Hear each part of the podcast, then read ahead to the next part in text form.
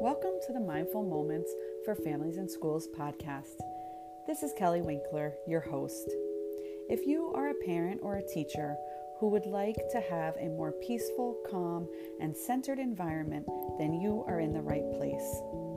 In this podcast, we will learn to weave yoga and mindfulness into your daily routines to help both you and your children be able to regulate your emotions, feel connected, and be resilient. I'm excited to share these incredible tools with you, so let's get started.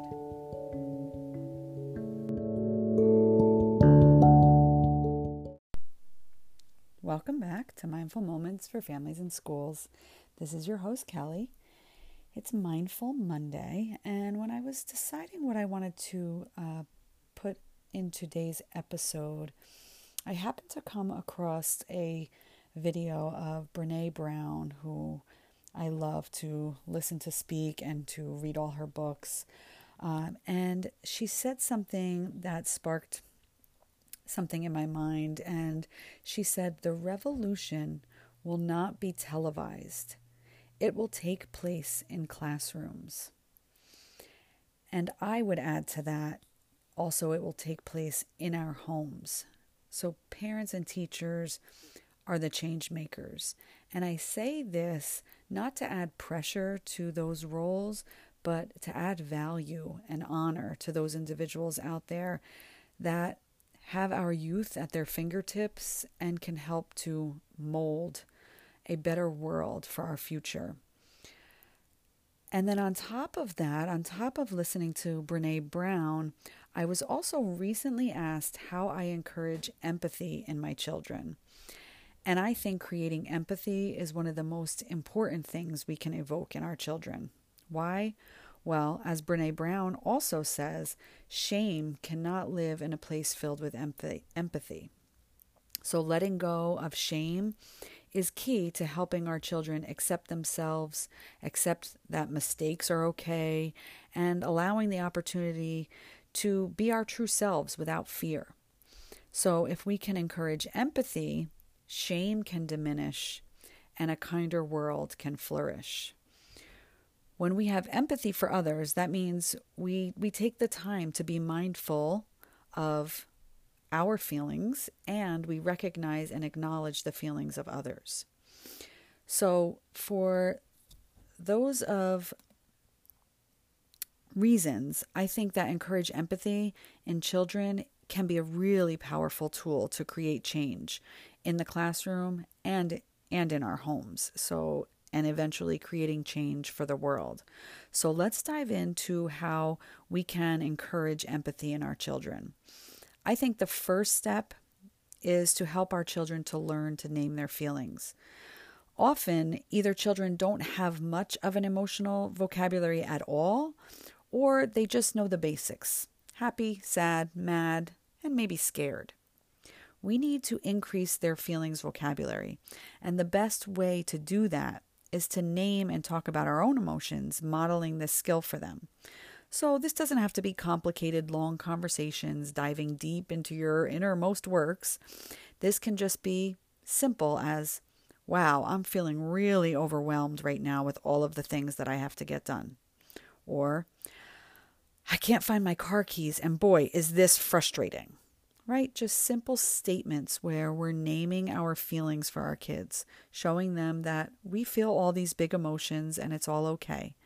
Of course, this takes us being mindful of what we're feeling and being able to regulate our emotions enough to be able to convey what's happening to our children. Not always an easy task, but really a hugely impactful one. And then another great way that we can help to increase emotional awareness is to read books to our children that have scenarios about feelings and to discuss this with our children. Now, there's books out there, great books, that focus on feelings and emotions, but all books have characters that are having experiences, and those experiences will elicit feelings. So talk to your children about how they think they might feel if that situation happened to them, or how they think the character might be feeling. While empathy is the ability to recognize, understand, and share the thoughts and feelings of another, We can't really do that until we're able to recognize our emotions and feelings within ourselves. So showing empathy for your children when they're struggling is a great way to model empathy and to help your child to be able to begin to recognize and name their own feelings. So when you see your child experiencing emotions, you can ask them how they're feeling, and if they can't verbalize, you can then help them to name it by simply saying things like, "It looks like you're feeling angry that your brother got to go first. It's really hard to wait our turn sometimes." Or maybe, "You look disappointed that the rain canceled our playground time. I know I get disappointed when my plans get canceled." So this is sometimes hard for us to do because we want to tend to make things better for our children and make them feel better, make the discomfort go away. I used to do this all the time with my own kids, right? They'd fall down and you'd quickly say, "Oh, you're okay, don't cry," right? Or a friend cancels on them that they were really looking forward to getting together with, and then we quickly try and make new plans for them. But we really need to take pause and let them sit with their feelings and be aware of their feelings. Let them recognize what their emotions are, let them sit with it and name it to be able to work through those feelings. Eventually, they will be able to name their own feelings. And then once this begins to be a skill that they have for themselves, they'll begin to then see those feelings and identify with others' emotions and experiences. So in turn, they will begin to have empathy. Aside from bringing awareness to our emotions and our children's emotions, there are other ways that we can encourage empathy. It's been found that mirroring others helps to increase empathy. So playing fun games where we have to mirror each other's actions or facial expressions or even different sounds like laughing. What a fun and engaging way to get your kids to pay attention to others, to pay attention to others' body movements and our nonverbal cues about how we may be feeling, because those are really important in recognizing other people's feelings and emotions.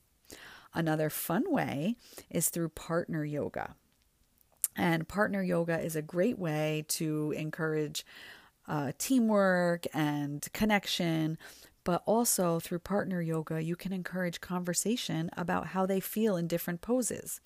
So for example, one of my favorite partner poses is called a lizard on a rock. So one person gets into child's pose and then the other person lies on their back tailbone to tailbone.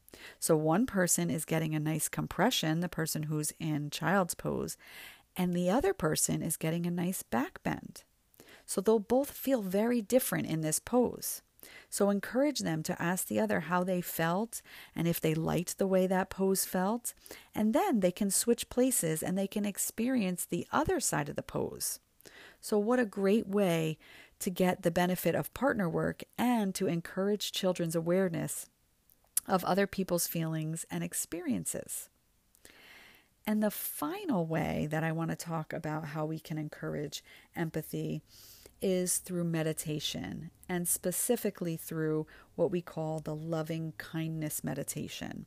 So in this meditation, we take the time to send good wishes and healing and good thoughts to ourselves, and then send good wishes to those that we may love, somebody that we love, and then send good wishes even to somebody who maybe is giving us a little struggle right now, whom we might feel frustrated with.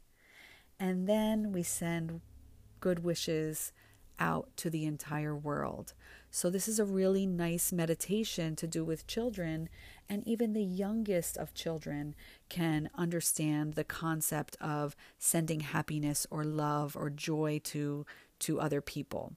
So what you do during this meditation is you have the children repeat after you.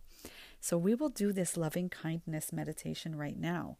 So if you're in a place where you can find a comfortable seat, and if you feel comfortable, you can close your eyes or you can just look down at the floor so you're not distracted by things around you. And let's begin by taking a nice breath in our nose. And if you want to place one hand on your belly and one hand on your heart, just begin to notice your inhale and your exhale.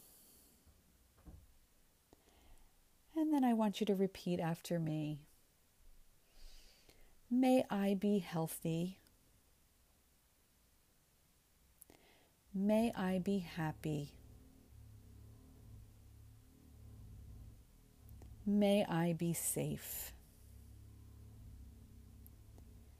And now I want you to picture somebody that you love and care about. Picture them in your mind, and we're going to send good wishes to them. So repeat after me. May you be healthy. May you be happy. May you be safe.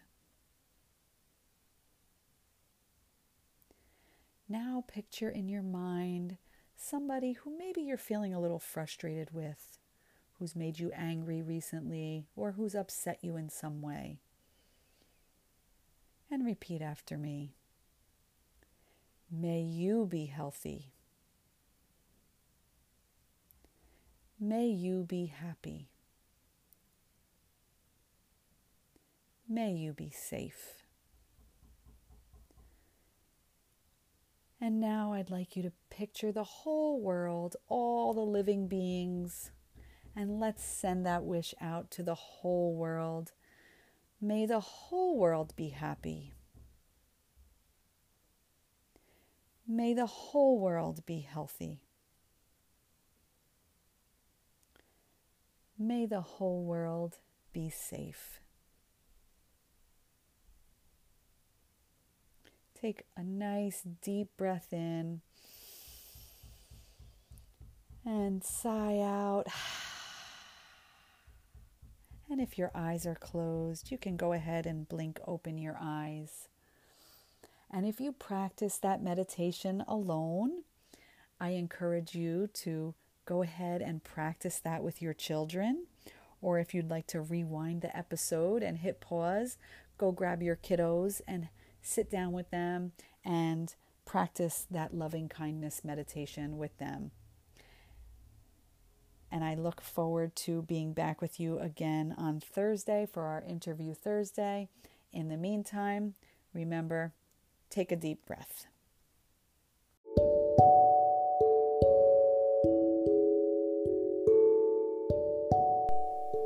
Thank you for joining me on my mission to spread peace and joy by introducing children and families to the power of yoga and mindfulness. I could not achieve this goal without all of you listening and trying these tips with the kids in your life. If you enjoyed this episode and found it helpful, please subscribe and leave me a review. If you would also suggest this podcast to parents and teachers, I would be so grateful. If you would like to connect with me, you can find me on Instagram at Mindful Moments for Families and on Facebook at Kidding Around Yoga with Kelly. For more information on my offered programs, such as yoga classes for children and adults, workshops and professional development, and corporate chair yoga, visit my website at kiddingaroundyoga.com/Kelly. I'll see you all here on our next episode. But in the meantime, remember, take a deep breath.